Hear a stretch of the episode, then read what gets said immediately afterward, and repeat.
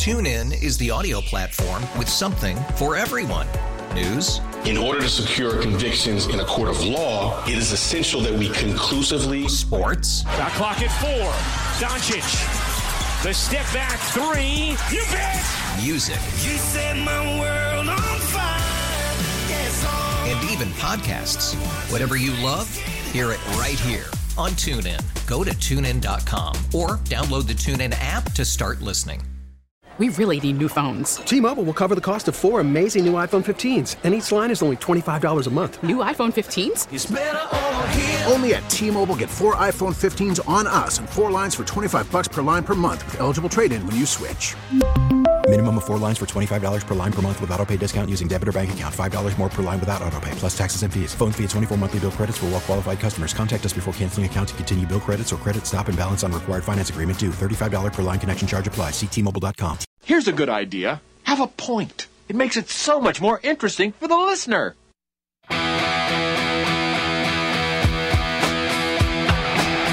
Welcome back to KMOX. Brad Young at your service this evening. Phone lines are open 314 436 7900. And uh, Joe's been holding very patiently. Hey, Joe, welcome to KMOX. Well, thank you very much. I wanted to say a few things about uh, Bill Gates. Yes. Um, I happen to be a liberal Democrat that voted for um, Obama twice, but uh, a lot of teachers who follow Diane Ravitch, and there's 30 million followers for her. Diane Ravitch uh, used to be uh, in the Bush administration. She was um, in the education department, and she runs articles every day, but uh, a significant portion of them have been about Bill Gates. Mm-hmm. Teachers do not have much respect for Bill Gates for several years. A lot of us think that um, uh, Arne Duncan and Bill Gates were people that uh, were Obama's worst mistakes to have uh, around the White House uh, with uh, access to the White House. It's just um, he had no respect for teachers. He wanted to be a uh, the business type of, uh, of way of uh, pushing schools into more and more charters, especially and uh, you know there's a, a lot of hostility toward him for those reasons. Well, you know, Joe, what I what I always thought with regard to the education system that Bill Gates saw the education system in America as really a um, a proving ground for future Microsoft purchasers. In other words, if he from his perspective, if he could get kids locked into using Microsoft products in school, then at that point when they become adults and and purchasers and consumers they would continue to purchase Microsoft products. So, at least from my perspective, he was more interested in creating future Microsoft purchasers than he was interested in making sure that kids are educated to the best degree possible. Would you agree with that assessment? Um, that rings true. Um, you, you, know, I hadn't thought about it that much. Uh, I just uh, uh, Arne Duncan was another one uh, that uh, you know he was uh, Obama's Secretary of Education, and of course when he was followed by DeVos, she was almost a total joke. So, but Arne and um, Bill Gates were more serious because they were taken so seriously by so many people. DeVos was more or less a joke under Trump, but uh, you know that's uh, there's a lot of hostility toward Gates in the education, uh, both from parents and teachers. Or are you surprised at some of the things that are now coming out when you compare it to the kind of a squeaky clean college frat boy billionaire? Sweater wearing, easygoing guy that's trying to save the world. And now his image isn't quite the same. Were you shocked by some of those revelations?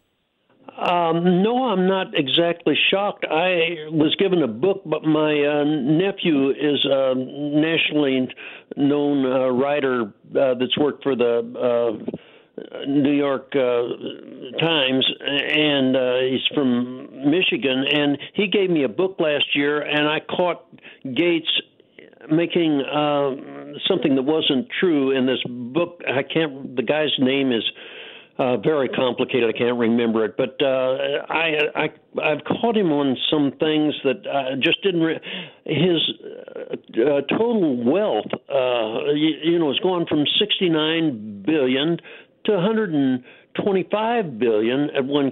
That's a lot of billions for one man, and people hardly notice that. Uh, you know that's a lot of billions. Yeah, it certainly it certainly is, Joe, and uh, and he's got it as does Bezos. But hey, I appreciate you calling in this evening. Thank you. Uh, thank you. You know, one of the things that that I I really stopped listening to Bill Gates. It was in 1995, as I recall, and he came out with a book, and I read that book, and it was called The Road Ahead.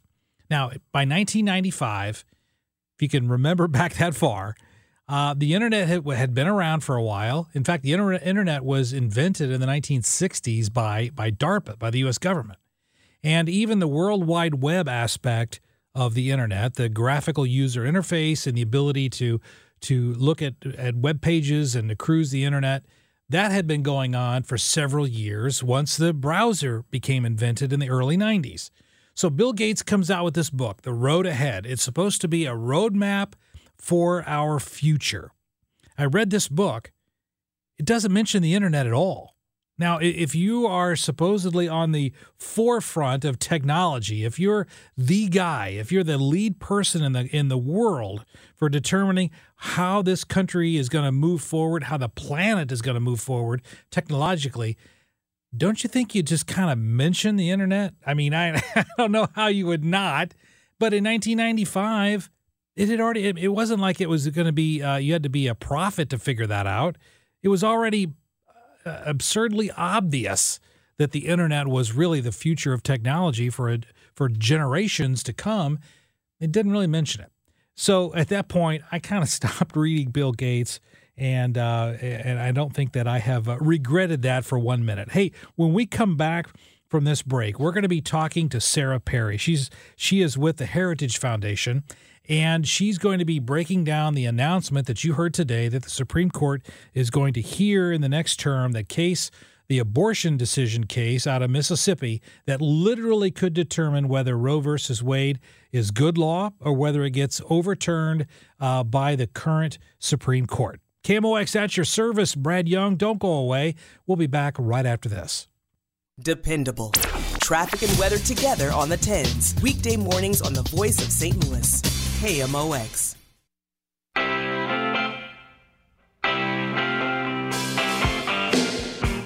Welcome back to At Your Service. Brad Young sitting in this evening. And, you know, the Supreme Court announced this morning that the justices have agreed to hear what could be a direct challenge to Roe versus Wade. The case out of Mississippi, it's called Dobbs versus Jackson Women's Health Organization. It will be heard in the next term uh, on the Supreme Court, which starts in October. So, here to break all of these issues down with us is Sarah Perry. She is a legal fellow for the Edwin Meese Center for Legal and Judicial Studies at the Heritage Foundation. Sarah Perry previously worked as senior counsel to the Assistant Secretary for Civil Rights at the U.S. Department of Education. Hey, Sarah Perry, thanks for joining us this evening on KMOX. Thanks for having me. Appreciate your time. Hey, let's discuss the Mississippi law for a moment, and then we'll talk about how the Supreme Court might actually deal with these issues. Uh, the 2018 Mississippi law that's the focus of this dispute, it essentially bars abortions after the 15th week of pregnancy, doesn't it? It does. It's the Gestational Age Act, which the Mississippi legislature enacted in 2018. It bans abortion after 15 weeks, except in two particular circumstances, one of which is medical emergencies, or also in the case of severe fetal abnormality detection. But outside those two slim uh, sort of exceptions to the general rule, 15 weeks post gestational age, Mississippi intends to and has passed a law to ban all further abortions, which is really a stunning limitation on Roe versus Wade and the biggest challenge we've seen to date on the continued viability of that decision. Yeah, it seems like the last few years, and the most recent, I think, was uh, just last year in Louisiana. Most of the cases dealing with abortion laws were dealing with states who were enacting uh, a lot of restrictions on abortion, but not banning it outright. But but this law really is a head-on challenge. It sounds like to Roe versus Wade. It is because it is the most broad limitation we've seen so far at the state level against what the Supreme Court determined was a right to abortion. Now, a lot of people have criticized the Roe versus Wade decision as sort of straining at gnats. In fact, a lot of people, myself included, have determined and they've decided that this was ultimately the attempt to create a constitutional right to abortion out of thin air. In fact, Justice Blackmun writing for the court basically said it was the penumbra of the Constitution. in other words, not what was actually there in the Constitution, but what we think it was meant to include, including the right to privacy from a 1965 case. So there are a lot of scholars of all political and ideological bents that think Roe was a bad piece of jurisprudence and is ripe for overturning, even though that rule was determined to be continually viable in 1992's Planned Parenthood versus Casey. Those two cases, with this challenge and the acceptance of this challenge, are distinctly in the crosshairs. We're talking to Sarah Perry. She's a legal fellow at the Heritage Foundation. I, I laugh there, Sarah, because I graduated from law school in uh, 1990. And when I got out of law school, uh, I can tell you that the the uh, the time that I read Roe versus Wade, that was the first time in my life that I ever heard the word penumbra and I, I, I, never knew what that word meant until I, I read uh, Roe versus Wade uh, in law school. So uh, yes, it, uh, it, was also cited, as I recall, the, the, the decision from Roe versus Wade as as coming from the Fourteenth Amendment, and yet we know that the Fourteenth Amendment, the purpose of the Fourteenth Amendment, was to make sure that rights that already existed were extended to to slaves and others who who were denied those rights, but it was never designed to create new rights out of whole cloth.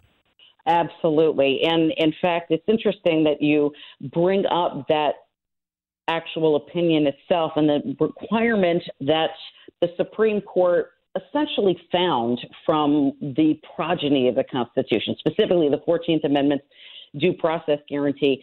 In last year's Russo versus June Medical Services case, this is the big Louisiana case. I think that had some of us really concerned because this was a common sense regulation coming out of Louisiana that required doctors to have admitting privileges at nearby hospitals if they were going to provide abortion services. But the Supreme Court held that to be an unconstitutional burden on the right to access an abortion. And once again, we find ourselves with this sort of piecemeal slice and dice on abortion jurisprudence, which is a federal mess of the court's own making. And ultimately, I think we're hopeful, as are many other conservative legal scholars, that this provides an opportunity for the court to do, as Scalia said in his dissent in Planned Parenthood v. Casey, this was never something we should have gotten involved hmm. in. We relegate this back to the states where people can vote, they can debate, they can hold elections, and they can talk about this in the legislatures.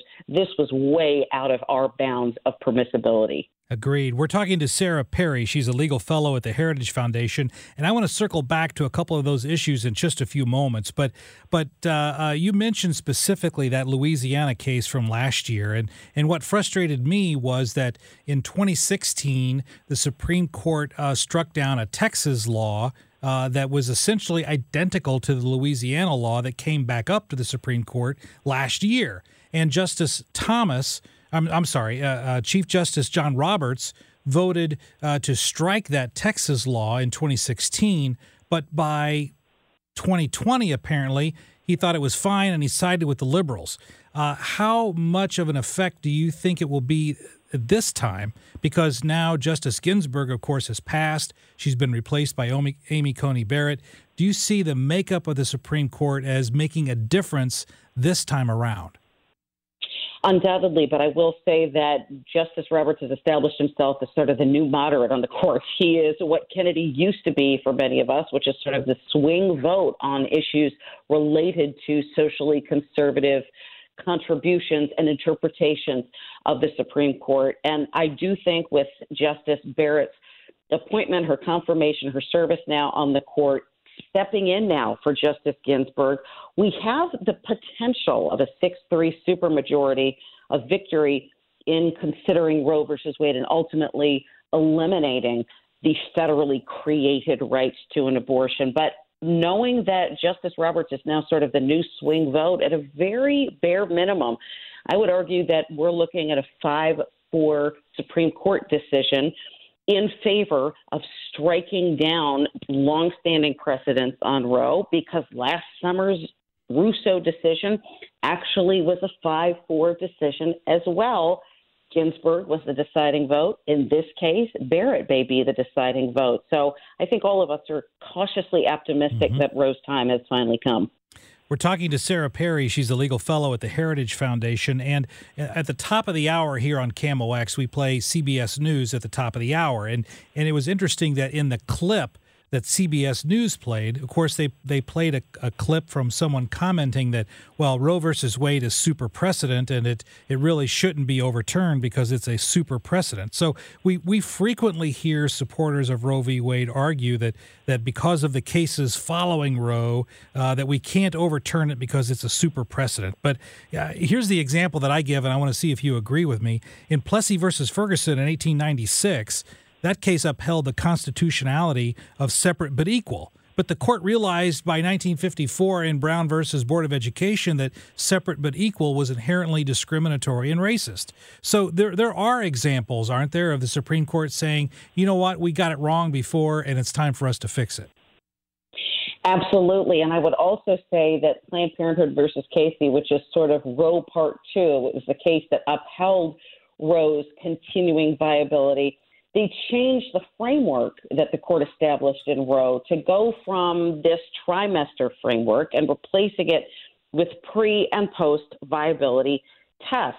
Understanding that that's the case and understanding that this is a ban on abortion post 15 weeks, and the science is constantly revealing to us that we know more and more about fetal age in terms of pain capability, capability to survive outside the womb with medical intervention modern science techniques that weren't available in 1973. The circumstances in which the court could reconsider Roe are decidedly different than they were back in 1973. It is within the court's power, despite stare decisis, right? The premonition that we have to let decisions stand. They want to make sure that they don't look like they're vulnerable to political pressure. But by the same token, the science is in a different place now in 2021 than it was in 1973. This is a case that's ripe to be overturned.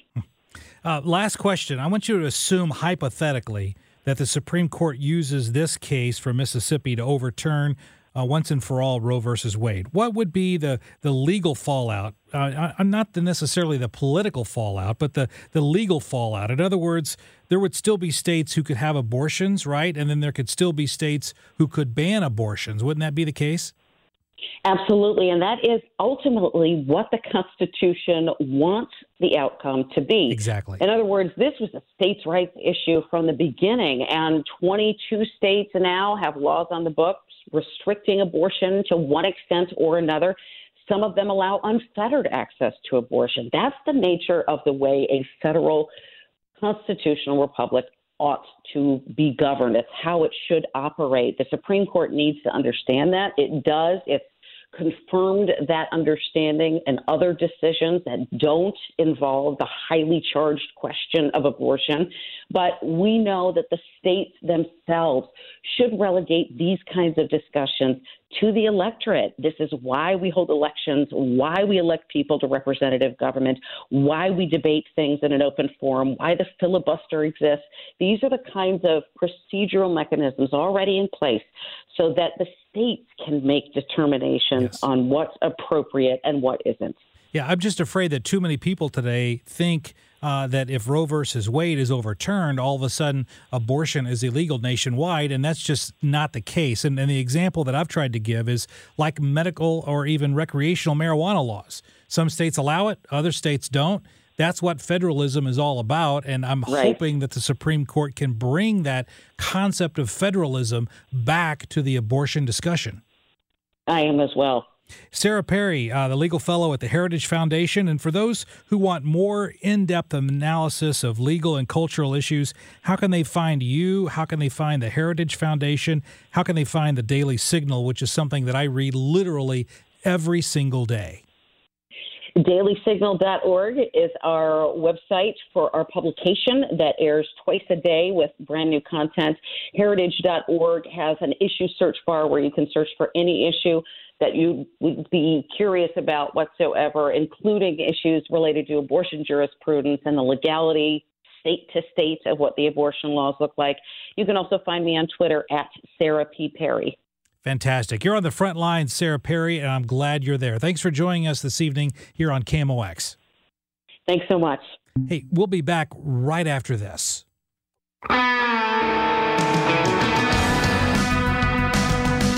Welcome back to At Your Service. Brad Young in with you this evening. Hey, phone lines are open 314 436 7900. You know, normally I love to look at your text messages, but we're having some technical issues with the text tonight. But listen, phone lines are open 314 436 7900. We've been talking about big idea issues tonight, whether it's uh, uh, liberal policies creeping into the church or or this uh, the case out of Mississippi that's going to challenge Roe versus Wade. We've been talking about uh, President Biden uh, and how Obama became president because of Star Trek. I mean, when's when's the last time you've ever heard that theory expressed on radio? I mean, we can talk about COVID, we could talk about President Trump, we could talk about President Biden, but no one, and I mean no one, talks about how Obama became president because of Star Trek. So uh, you heard it here first, here on the 50,000 red hot watts of KMOX. Uh, it, what's interesting is is that uh, we, we know that these mask requirements are being lifted by the CDC if you've been fully vaccinated. And uh, and what's interesting to me is is that just last month, President Biden was just chiding. I think it was uh, uh, Texas, Texas Governor Abbott, for lifting his mask mandate a, a month ago. And President Biden said it's not about the politics, it's about the science. Well, how much really changed in that period of time? Not a whole lot. And so I think maybe the Neanderthals, as as many on the left have called these states like Florida, Governor DeSantis, and Florida, or in uh, Texas, Governor Abbott, and elsewhere, who've been opening up these states, maybe the Neanderthals got it right because Texas deaths plunged uh, in March. They just plunged down to single digits, and today it was announced there were no deaths in Texas. And they've been without a mask mandate for months now. So there's your science right there. And and Biden, so he's clearly wrong, I think, on this idea about politics. And he's also clearly wrong on an idea that I was just talking about before the last break with Sarah Perry from the Heritage Foundation. And that is this idea of federalism. The idea that there are some things that the federal government controls, there are other things that state government controls. And states control health and welfare issues. That's the idea of well that's the idea of federalism. That's why the states control their own police departments or the cities control police departments, not the federal government, because of the idea of federalism. And yet, Biden wants to, wanted to, if he had his way, there would have been draconian, draconian mandates across this country. I mean, think about Sam Page. Think about the kind of things that we've had to put up with here in St. Louis County the businesses that have gone out of business, the the people who are now dependent upon unemployment because Sam Page instituted these draconian rules that closed businesses, closed restaurants, kept people from going and working and creating jobs. And it's it's hurting and will continue to hurt this region because of that. I, I went to eat, I think it was at uh, Annie Gunn's in Chesterfield a few weeks ago. And I walked in, my wife and I walked in, and there were a bunch of tables that had and I thought this was funny. There were a bunch of tables that had like place cards at the tables. And these place cards said reserved for Sam.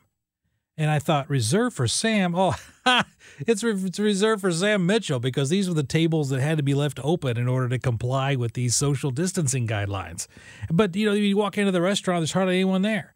And yet the the the data that I've been reading shows that virtually it's I'm not going to say it's non-existent because that's easy to disprove. You just find one case and it disproves your theory. But the kind of cases that can be traced back and the number of cases that can be traced back to restaurants is minuscule. And, and yet we've devastated a business that hires a lot of minorities, a lot of young people, and they've been out of work and starting systemic. You want to talk about systemic things in this country? How about systemic unemployment? How about systemic welfare? These are people who have been out working and getting jobs and starting businesses, and that's been thwarted because of these measures instituted by primarily by Democrats. And if you look nationwide, you look at the states that have been thriving economically in the last few months, they've been primarily red states. You look at the states that have been hit the hardest, it's been primarily blue states. So even now, you talk about follow the science. Uh, a friend of mine uh, just today was still wearing his mask, and I said, "You're fully vaccinated, aren't you?" Yeah. Well, why are you still wearing a mask? Well, you know, uh, he started giving me all these reasons, and I said, "Hey, pal, follow this, follow the science, follow the science." And so I've started to say that a lot since last Thursday. But even as we heard at the top of the hour, where uh, Illinois Governor Pritzker has stated that the state of Illinois is going to be opening up, guess what? Chicago, you know that that bastion of conservatism, Chicago, Illinois, where the saying comes from vote early and vote often. That's right, city Chicago. They're keeping all of their mask mandates in place. Other places that are keeping their mask mandates. And look at the trend. I'm not making this up. I'm not I'm not trying to see politics where politics doesn't exist. If you look at at uh, Democrat-led locales, New Jersey, keeping mask mandates. Hawaii, Washington, D.C. have all kept their mask mandates in place. Here's what New Jersey Governor Phil Murphy said. Uh, he said this on Friday of last week. He said that uh, uh, we're making incredible progress, but we're not there yet, even though the CDC said we are if you've been vaccinated. So now who's not following the science? And the next time some uh, next time a liberal tells me to follow the science, I'm going to have a speech for him because we've got lots of examples where that's simply not happening. But if you look at, at, at places where the mask mandates have come have come off literally and metaphorically, those states right now are thriving. Primarily southern states, certainly Florida, certainly Texas. And so there is there, there is a component. And now the next battle, the next battle will be over our schools. And when we come back, I'm going to briefly mention this. And when we come back from this break, though, I'm going to talk about this idea of being so risk averse that it harms us. But if you look at the, the example right now in our schools, that's going to be the next battle because the data is that kids hardly ever transmit COVID. Is it 100%? Of course not. And if you look, even look at Britain, they've allowed kids to go back to school and their numbers are going down. And yet, the all powerful American Federation of Teachers, that's the teachers union that has fought really for the past year to keep classrooms closed, to keep schools closed, despite study after study after study that shows little or no transmission of the virus occurs in schools. And yet, what their position is as of this weekend, it's a good idea, and I'm quoting, it's a good idea to keep vigilant right now on distancing and masks in schools and to spend time trying to figure out how the new mask guidance will affect schools. And these are folks who have been advocating for the closure of schools, even though the closure of schools impacts minorities far more than any other group of people. Because now that you've got parents who depended on school. Now they have to get either daycare or they have to quit their jobs to watch their kids when their kids are at home on Zoom. And listen, I had a kid at home in the past year, and there was this e learning. It was emphasis on the E, a de emphasis on the learning. So we need to get our kids back in school. I'm glad we're doing it. And yet, folks on the left continue to resist under this idea of being risk averse. I want to talk about that idea when we come back from this break. Phone lines are open 314 436 7900. Here on KMOX at your service. Don't go away. Nearly a century of informing, entertaining, and serving St. Louis. KMOX.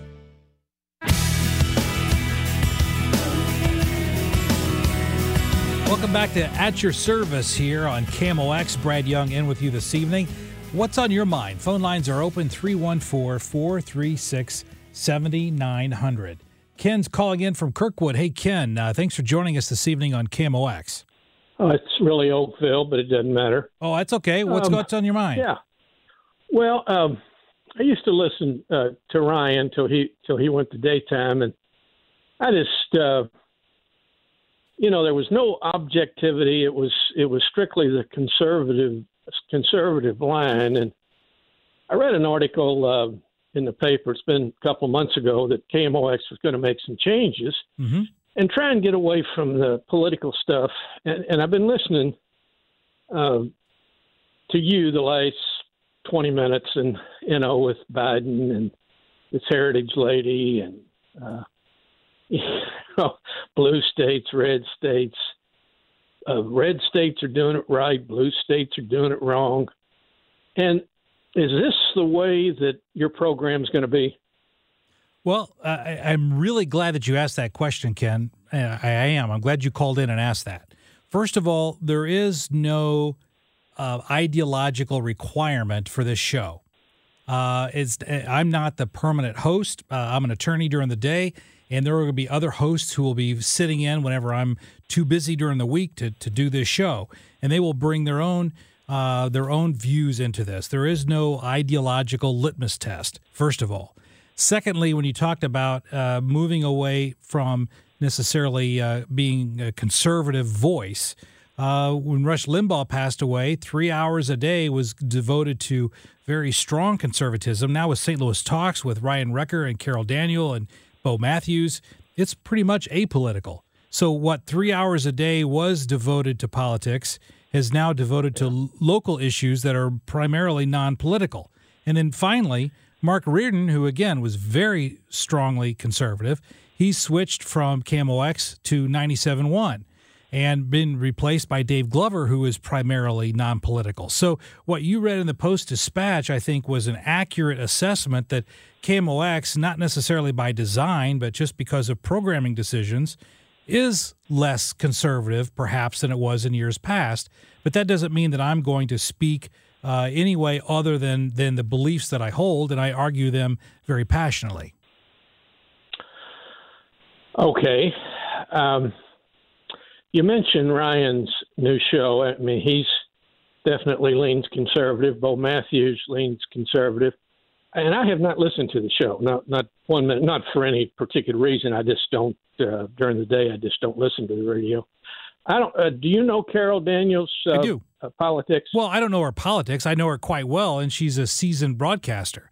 But the point of the show, I've listened.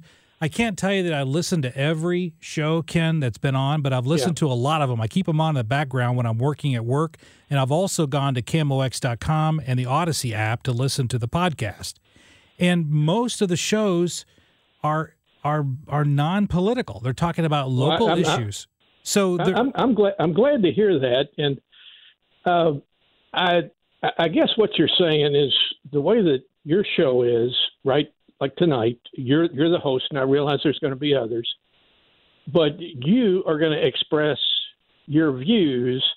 Where their show, the three hours, is more non-political than what your show would be. Well, my show's not political. What I try to do is I'm I'm an attorney, and a lot of the issues that I find to discuss uh, revolve around legal issues, and so that's why I had on the Heritage Foundation because that has been turned into a, it's a, it is a political decision as to whether you think the Constitution is a living, breathing, emerging, evolving document, or whether it it, it it establishes certain concepts, ideals, principles, and freedoms that should be adhered to. And that's a political position. And so I, know, I'm going uh, to I- I- discuss know, that because that's what I believe. And I'm not going to talk about, uh, you know, what's the dog catcher doing this evening whenever there are huge issues like this nationally and locally that I see and I can give my particular insight into from a legal, uh, from a, a moral, and certainly from a col- po- political conservative viewpoint. I'm going to express those. Well, and, and I, I know you are. I don't like that, but I, I know you are. are. Are you old enough to know uh, to recognize the name Tim Russert? Not only am I old enough to know Tim Russert, Ken, Um, Tim Russert to me was the best, the the best uh, political analyst on television in of all time, because you could I- listen to him I- for decades and you could never know what he felt, Uh. what he felt, and what he thought politically. You'd never know it. And it wasn't that wonderful. Oh, it was wonderful, but but that's not what we're doing. So we're, wonderful because he And, was. You know, I can listen to you for five minutes, and, and I know exactly where, where you stay. Exactly, but you know what? That's the difference. That's the difference, Ken. And I, I, you and I actually agree far more than you think we disagree, because I what, don't what- know. And, I and let me show know. you how. Let me show you how. If you turn on most mainstream news television programs, whether it's CBS, ABC, NBC, I'm not talking about Fox or MSNBC or Newsmax, okay? But the, but the, but CNN, those are all they predominantly put forward a left leaning, not far left, not progressive, but a left leaning viewpoint, but they disguise it as objectivity. I'm not disguising anything as objectivity. I'm telling you exactly what I think and why I think it. But that's Yeah, more so- honest. Don't you think that's more honest than CNN who who Well, really C- tries to trick you? CNN, I've, and I've quit watching CNN because it it just you know they are so far left. Uh, it Exactly, but I they don't cons- like call I- themselves But now left. with NBC and and, and we watch uh, my wife and I watch uh, NBC and Lester Holt every night at five thirty, and I you know I, I can't pick up on it. I'm, I'm not picking up on it. Well, Ken, And hey, we're coming up here on playing. a I know hard break. go. We're coming up on a hard break, my friend. Thanks for calling in. I appreciate hearing from you. You've got a great point of view. Thank you, sir. Brad Young on KMOX. We'll be right back. TuneIn is the audio platform with something for everyone. News. In order to secure convictions in a court of law, it is essential that we conclusively. Sports. Shot clock at four. Doncic. The step back three. You bet. Music. You set my world on fire. Yes, oh. And even podcasts. Whatever you love, hear it right here on TuneIn. Go to tunein.com or download the TuneIn app to start listening. We really need new phones. T-Mobile will cover the cost of four amazing new iPhone 15s, and each line is only $25 a month. New iPhone 15s? It's better over here. Only at T-Mobile, get four iPhone 15s on us and four lines for 25 bucks per line per month with eligible trade-in when you switch. Minimum of four lines for $25 per line per month with auto pay discount using debit or bank account. $5 more per line without auto pay, plus taxes and fees. Phone fee at 24 monthly bill credits for all well qualified customers. Contact us before canceling account to continue bill credits or credit stop and balance on required finance agreement due. $35 per line connection charge applies. Ctmobile.com.